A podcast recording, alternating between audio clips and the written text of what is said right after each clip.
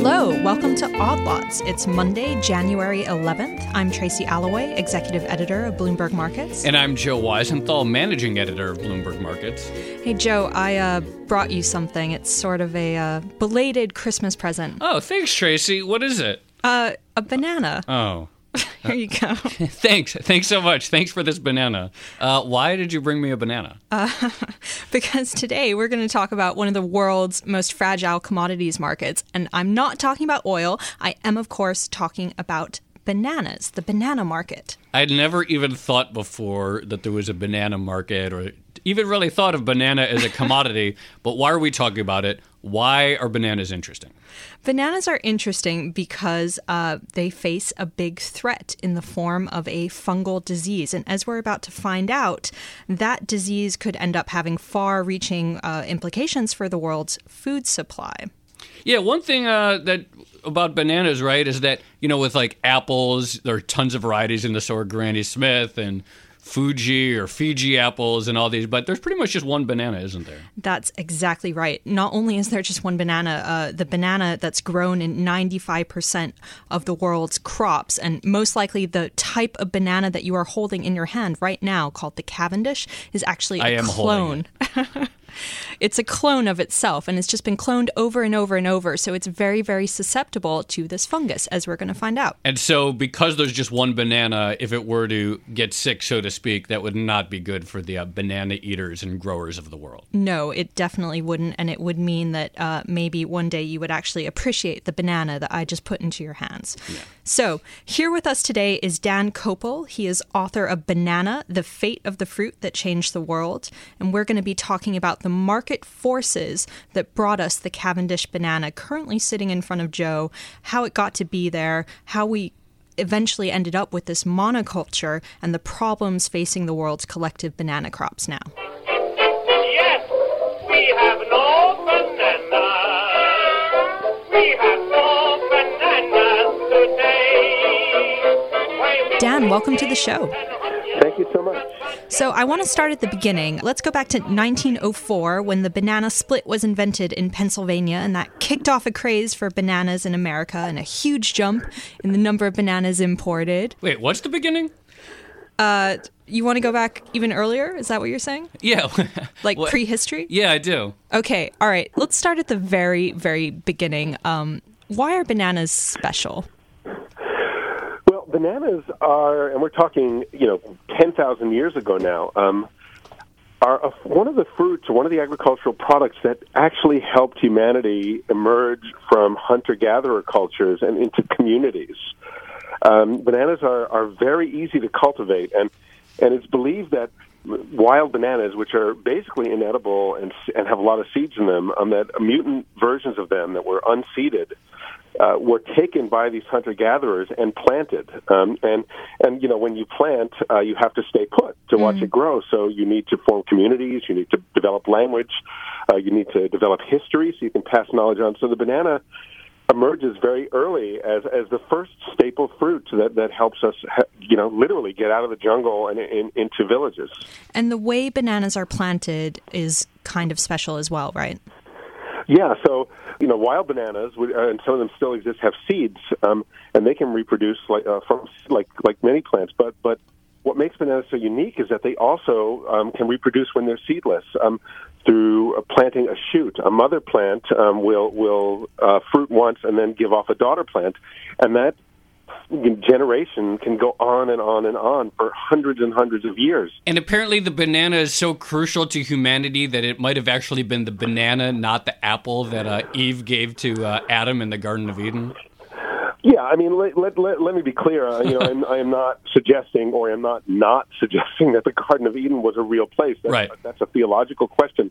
But if you look at the story of the Garden of Eden as as historic metaphor, Adam and Eve are those hunter-gatherers we're talking about. They they live in the garden, and they can pick whatever they want, and they have no worries. But once the forbidden fruit is consumed, they are condemned to emerge, and literally the Bible says to, to work the earth, to till the soil. Um, and so they, you know, the, the story of, God, of Adam and Eve is the story of the emergence from hunter-gathering into community. And so it makes makes a lot of sense for a lot of reasons, um, that the banana was that fruit. Um, and the apple, we're pretty sure, you know, appears mostly because of our experience with Renaissance paintings, and the Renaissance painters misinterpreted um, the, uh, the Hebrew huh. and, and Greek Bibles, and so painted apples when, when they probably should have painted something else. Never trusted those Renaissance painters. Now, now the pomegranate people are going to tell you something totally different. They, you know, let's not, not let's not bring the pomegranate crowd into this. That just yeah. seems uh, too dangerous. Keep away from those guys. Yeah. All right. So we have these bananas that are relatively easy to cultivate. More importantly, you can carry them around with you all over the world and plant them and get new banana plants. How do we get to the point where banana crops really start to become industrialized and you see, uh, you know, the big, big growth in the industry? Well, that, that that happens, you know, thousands and thousands of years later, and, and it's almost impossible. I mean, the banana um, is barely known to places where the banana can't grow. So the banana is a tropical fruit, so for it to appear in some place like North America or Europe is is crazy. And, it, and in fact, um, you know, if you look at old etiquette manuals, the banana was known to Thomas Jefferson, for example. um, he had he had some books that mentioned it, but it was considered literally a forbidden fruit. Its shape was too suggestive for, in the Victorian era, for ladies to eat, um, and and so the banana had to be sort of prepared in this. If you could find one, it had to be prepared in this crazy way that, you know, you cut it up so it wouldn't have any sort of suggestive shape, and, and by then it was all mushy. Who wanted to eat it? Um, it took transportation and sort of audacity. Um, in the banana was. Um, exhibited at the Centennial Exhibition in Philadelphia in eighteen seventy-six, and not long after that, uh, a Cape Cod sea captain named Dow Baker had just failed to find gold in Venezuela, and he was sailing back to Massachusetts with nothing in his in his in his pockets.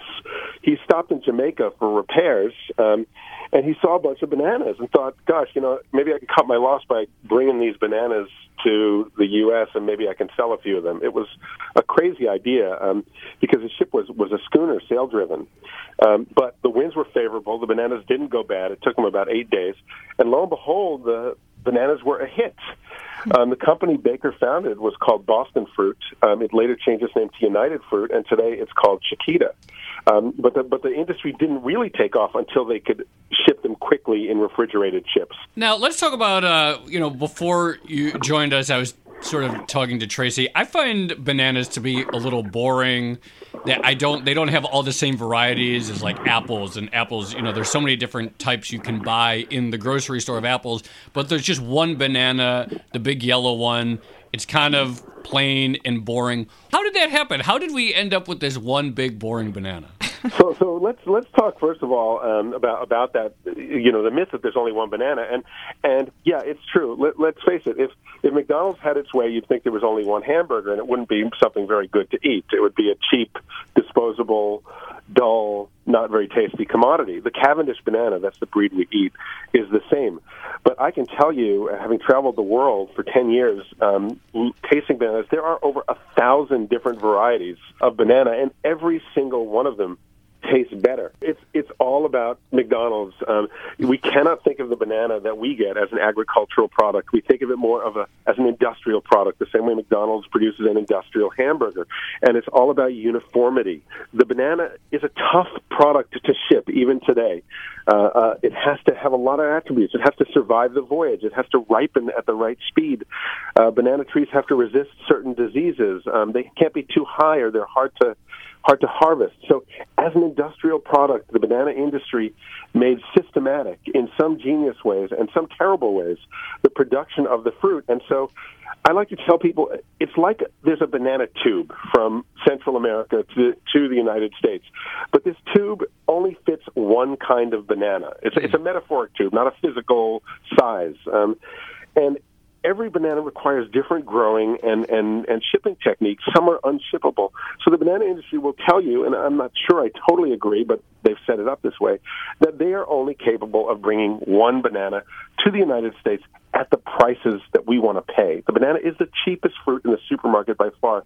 Astonishing for a fruit that's shipped great distances and goes bad so quickly. It's all because of the industrialization. So at the turn of the century, when bananas are really sort of taking off, the industrial standard of banana was a variety called the Gros Michel. Am I saying that right? Yeah, the Gros Michel, Gros Michel, like there we banana. Go. Um, And that was a great banana. Um, it actually tastes better than the Cavendish. It's tougher. It's easier to ship. If you look at some of the old movies, you'll see, you know, pictures of grocery stores with bananas hanging in big bunches. That's because those bananas were so tough you could throw them into a boat and they wouldn't bruise. Hmm. Um, the Cavendish banana, by comparison, uh, doesn't taste as good um, and, and is much more fragile. It has to be boxed and bagged to ship. Um, and the, the Gros Michel was industrialized and And it became a monoculture. And, and what happened, as often happens with monocultures, it was attacked by disease. And so between nineteen hundred and nineteen fifty, you see the banana industry struggling and, and, and doing terrible things to sort of acquire more land to, to replace their fallowed farms that are blighted by this disease. But eventually the Gros Michel goes functionally extinct. It still exists. I've tasted it. But it cannot be grown commercially. And they adopt the Cavendish, um, Uh, kicking and screaming, really. They, they thought it was a lousy banana, um, and it is. Explain, you mentioned that the uh, Gros Michel can no longer be produced industrially. Is that because of this, that same disease, or what's the reason for that? Right. So this disease, um, which is a fungus, it's called Fusarium wilt. Um, it's commonly known as Panama disease. Um, renders banana fields fallow. Um, the banana plants can no longer produce fruit, can no longer grow, and it stays in the soil pretty much forever. So what happened in Latin America where they were growing was one field would get contaminated and they'd go cut down some rainforest and, you know, plant for a few years, and then the, the disease would spread and spread and spread and spread. So at this point, there's probably no place in the world where you could grow the Gros Michel in industrial quantities, but you'll still find it um, in many places um, as a garden banana, um, as a local banana.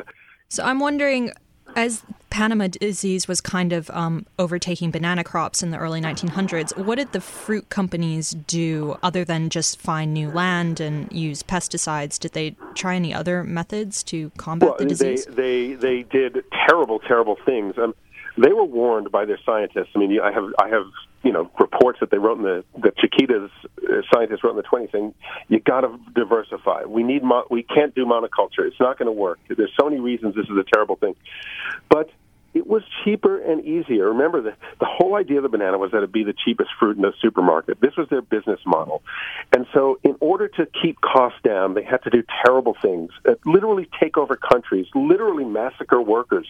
It's happened over and over again in, in Latin America. These countries were known as banana republics because, with the support of the U S government, they were run by the banana companies, and they were run as terrible, terrible dictatorships. All this to keep bananas cheap. And so when the land starts becoming fallow and the Gros Michel starts having to be chased by this, this disease, they become even more brutal. They start to take more land. Um, they become very aggressive about it. It's, it's a, it's a catch twenty-two in a way. Demand for bananas is increasing because they're genius marketers. The pl- number of places you can grow bananas is decreasing. Um, the costs are going up, but their business model requires the cost to stay down. So with with no real hesitation, they went out and, for example, in nineteen twenty-nine, um, massacre a thousand banana workers and their families as they're emerging from church uh, in a village square in Colombia, all because the, the, the workers want more money and, and because they're running out of land and because the banana has to be so cheap, the banana industry decides they can't do that. Yeah, I remember that scene makes it into um, one hundred Years of Solitude. Right. Yeah. Um, so instead of diversifying crops, though, the fruit companies essentially just switched to another monoculture, which is the Cavendish. Right. You'd think you'd think they'd learn their lesson um, by nineteen fifty, and, and and you now have two you have two main banana companies. Uh, the smaller one is Standard Fruit, now known as Dole, and, and the larger one is Chiquita. Actually, Chiquita it, by nineteen sixty is on the verge of bankruptcy uh, because it won't switch to Cavendish because it doesn't believe in it. And Standard Fruit, um, being smaller and perhaps you know more nimble, is able to make the switch and immediately gains about fifty percent of the banana market. Um, it becomes Dole. And so uh, it's really the story of Chiquita losing about forty percent of its market share that it never really regained. Um, and ultimately they had to adopt the Cavendish too. And and they pretty much thought all was well. You know, the, I mean, it's kind of crazy because anyone who grows, uh, even a, a garden or grew up on a farm knows you can't just put all your bananas or whatever in one basket. You got to have diversity. But the banana industry blithely goes on and it thinks everything is going to be okay, but it turns out it's not. Right. So fast forward to today, and we have yet another disease threatening yet another monoculture in bananas. Right, not yet another disease, the same disease. Ah. It's it's a different variation of Panama disease, um, but but it's the same disease, it's the same story, except this disease appears to be more aggressive. Um, it, it seems to render um, plants fallow faster, and this variation of Panama disease first killed a Cavendish crop in Malaysia around nineteen eighty-nine. At least that's what most people believe, um, and and then has since spread around the world. Um, this disease has jumped oceans. Um, it is now in Australia. It's in Indonesia. Um, it's in um, in Pakistan. It's in the Philippines. It's in Taiwan, um, and it was recently discovered in the Middle East and in parts of Africa. And so, even though it hasn't affected our banana crop yet, which is grown in South and Central America, you could see the sort of jaws on the map beginning mm-hmm. to encircle um, the, the most rich commercial banana lands in the world, which are the ones that supply us. So do the growers of bananas have any strategy or better effective techniques to fight this disease than they did decades ago the last time, or are they sort of, uh, is it going to be the same story?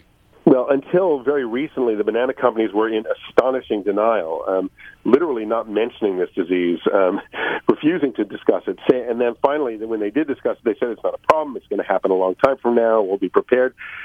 You know, they started making some noise about it, um, and and I mean, the, the, uh, there was a huge commercial plantation in, in Mozambique uh, last year that was devastated, and that was, that was a wake-up call.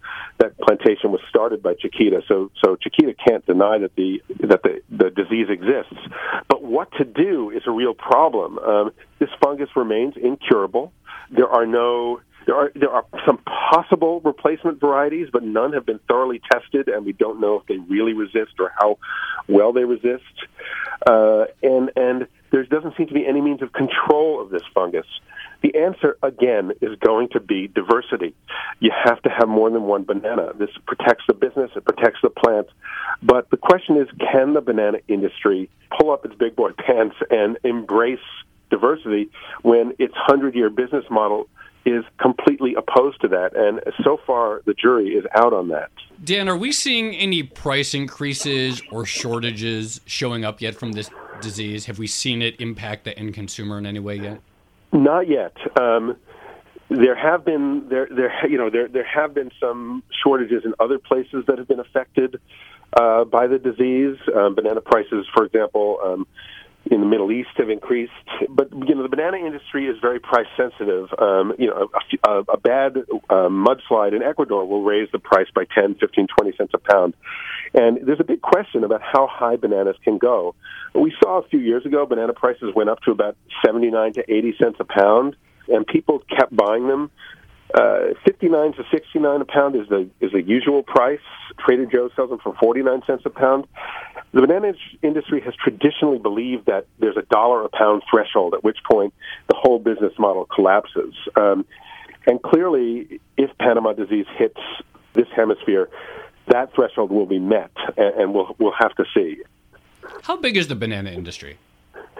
Uh, billions of dollars. I mean, it's the it's the it's the the industry is the most. It makes the most popular fruit in the world. It's the most. Um, we Americans eat more bananas than apples and oranges put together. That's pretty pretty standard all over the world.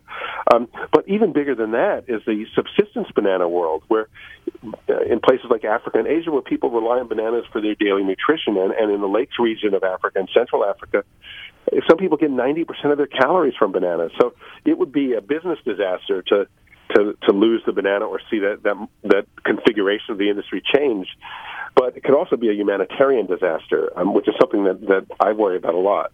All right. Uh, on that depressing note, we're going to end it. Dan, thank you so much for joining us today. Wait, I have one more question. Okay. If if someone listening to this who wants to eat a truly delicious banana, where should they go and what variety should they get?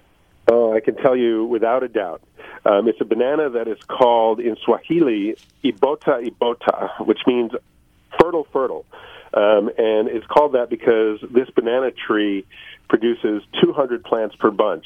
But the banana itself is, I mean, I'm going to sound like a, a foofy wine critic. It's got, like, compl- complex taste. You bite into it and it's sour, and then it gets sweet in the middle. And the texture is, is very firm and, and wonderful. It's not mushy. It's a great banana. Unfortunately, this banana suffers from something called finger drop, which mm. means that when you pull one fruit off the plant, all the fruits po- fall off the plant, which exposes them to air and makes it impossible for them to, to survive more than a day. So the odds of us getting one here are pretty weak. But, man, that is a great banana. I tasted it in the Democratic Republic of Congo. Sounds I like, sense a, a Congo trip in the yeah, works I, for I us. sense odd lots in uh, Democratic Republic of Congo to uh, yeah, ban- our banana tasting tour. Yeah, just for the banana. But if you got something else to do there, seek out that banana. All right. Thanks so much, Dan.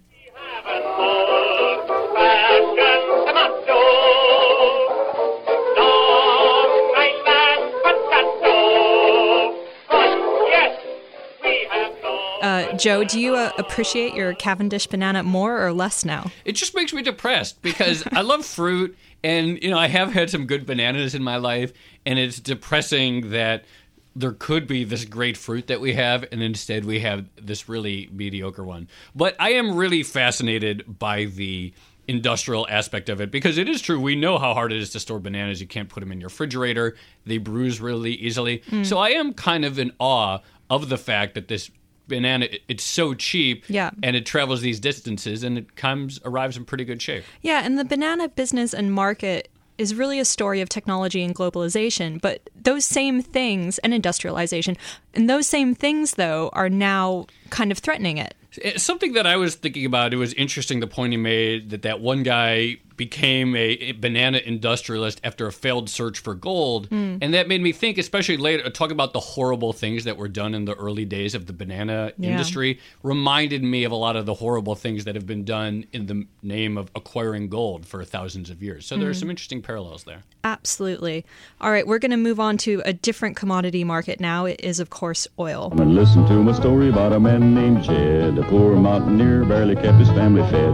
And then one day he was shooting at some food, and up through the ground come a bubbling crude. Oil, that is, black gold, Texas tea. So there's this big news, Tracy, going on in the world of oil right now. Obviously, oil has been getting clobbered. Mm-hmm. It's putting a lot of pressure on Saudi Arabia, obviously highly dependent oil economy. Indeed. And there's this possibility that Saudi Arabia might do an I P O of its gigantic state-owned oil company, Saudi Aramco. Mm-hmm. It's the it's the biggest oil company in the world in terms of volume. Nobody ever thought that it would possibly, there'd be a public flotation before, but it sort of speaks possibly to where we are in the oil cycle and the stresses that Saudi Arabia is feeling, that it's even thinking about uh, taking public this oil giant. It's a huge, huge deal for the market, and I can, you know, uh, envision hundreds of M and A bankers and um, lawyers salivating over the prospect of this company going public. It could be epic. All right, so with us to discuss the possibility of an I P O of Saudi Aramco is Javier Blas. He's a star Bloomberg oil reporter in London. Javier, thank you very much for joining us. My pleasure. Javier, try to describe the significance of this I P O were it to happen for people who don't appreciate the size and scale of Saudi Aramco. Well, let me just put it on very simple money terms. An I P O of Saudi Aramco could mean that a ten trillion company comes to the market. That is, compare that with Apple, that is six hundred billion dollars. Wait, did you say so six hundred billion dollars compared to ten trillion dollars? ten trillion dollars. How could it be worth that much? Well, just start with um, the, uh, the the amount that uh, uh, Exxon Mobil, the largest and uh, most valuable uh, oil company, Exxon is about three hundred twenty billion dollars, okay? And Exxon has about twenty-five billion oils or barrels of oil on his reserves. That compares, that's about uh, a large chunk less than Saudi Aramco, which has two hundred sixty billion dollars. That's eleven times more. Oh my God. And, and, and the numbers are, are just gigantic for Saudi Aramco. They produce about fifteen percent of the oil that we consume globally. They have refineries in Texas, in, in Saudi Arabia, in uh, South Korea, in China, in Japan. They are building now a refinery in Indonesia. They have one of the world's largest fleet of super tankers to transport oil around the world. And also, they, they, they are, in effect, the central bank of oil. If we have a problem elsewhere and we need more oil because someone else is going through a strike or weather problems, it's Saudi Aramco who can increase the production. It's just a gigantic company. I love that phrase, the central bank of oil. It's like if the Fed was to I P O itself. Wow. That's a kind of significance for the oil market. Okay, but why I P O now with oil at something like thirty dollars a barrel? Well, it is a very odd timing. So there are many theories, and um, Saudi Aramco has not explained why it's thinking right now. Neither the Deputy Crown Prince, Mohammed bin Salman, who uh, first told The Economist newspaper that these plans was under consideration, has given much of an explanation of why. But you could think of several options. One is that Saudi Arabia needs the money, and they're going to I P O to raise more cash to be able to survive when oil prices are at the lowest in twelve years. You could also think that uh, Saudi Arabia has decided to let the market work as a market. And in that case, why not to um, make their company, the national company, work more like Exxon Mobil and at the same time raise some money? It could be also a case that they want to give up some shares to the local population to keep everyone happy now mm. the oil prices are low. In a way, a transfer of wealth from the state-owned company into the citizens that they are suffering from the low price. But certainly the timing is rather odd because you will have expected that if the Saudis wanted to sell, they would have sold in two thousand eight when oil prices were one hundred fifty dollars a barrel. And certainly I cannot imagine what numbers analysts will put for the valuation of Aramco. Let's talk about the history real quickly. How did uh, Saudi Aramco get to be what it is today? Um, the predecessor of Texaco and Chevron went to Saudi uh, to Saudi Arabia, reached a deal with the, with the government at that point, and started exploring for oil in nineteen thirty-three. They created the first company of what will become later Saudi Aramco. Oil was discovered in Saudi Arabia a few years later in nineteen thirty-eight. And then American companies in the, since then were heavily active, and in In, in fact, the company was was an American company under um, an umbrella of, of Saudi Arabia. Uh, the kingdom took over slowly the company, started in the seventies and completed in the eighties. But the mentality of Saudi Arabia, even is now a fully owned, state-owned company, and, and the leadership is Saudi. You still feel very much that it operates an American company. It's very meritocratic, mm. uh, pioneering technology. It's very different to other national Uh, or state-owned companies which are associated with corruption and um, bad practices. So, Saudi Aramco probably is the closest that you could find in a national company to an Exxon Mobil. So something that you wrote, when you think about how the market might value this, typically state-owned oil companies, when they sell to the public, they don't command a particularly high valuation. People don't pay much of a multiple for their earnings. But do you think because Saudi Aramco is run more like an American meritocratic corporation that it could be valued at some kind of premium to another one? I think that it could get a better price because of that and because of its size. But there will be many pitfalls uh, for, it, for to convince investors to, to put money in Saudi Arabia. For starters, the, the, the, the political risk of putting money in, in Saudi Arabia. Also, uh, an investor in effect, if they buy shares of, of Aramco, will be subsidizing the, the Saudi government, uh, something that some investors may have a problem with. And I think that the critical aspect is the, the, the amount of disclosure that uh, Aramco will need to do. We know very little uh, of, of the company. We have never seen a balance sheet. We have not seen a, a profit and loss statement, and we have not seen an audit of its reserves. So a lot of disclosures will need to happen to convince skeptical investors that actually need, they need to put the money. But yes, uh, probably it is not going to be a Rosneft or a Petrobras that are involved in, in political political risk or, or corruption scandals. This is a company that probably could could be closer to the valuation of, of Exxon Mobil than anyone else in the in the world of state-owned companies. I still don't envy anyone having to do due diligence on that, though. Well, and also bear in mind that uh, potentially we are going to have also Sharia law involvement, so it's going to be Islamic finance. Mm. Um, it, it will not be, if it happens, it will not be an easy I P O, but certainly the size is so big that every banker in the oil industry is salivating until uh, uh, just because it may just happen. All right. Well, thank you so much, uh, Javier. Obviously, this is going to be a fascinating story, particularly if it unfolds. And um, we'll be watching your writing and your reporting on Bloomberg T V over the coming months. Thank you for joining us. Thank you for having me.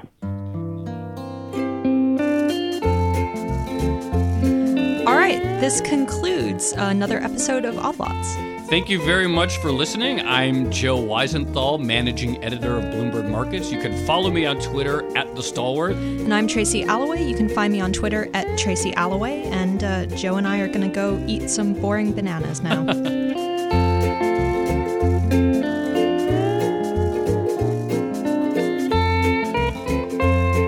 Joe and I are very proud of our new podcast, Oddlots, but we are also very proud of Bloomberg's other growing suite of original podcasts, all designed to help you navigate the complexities of business, financial markets, and the global economy.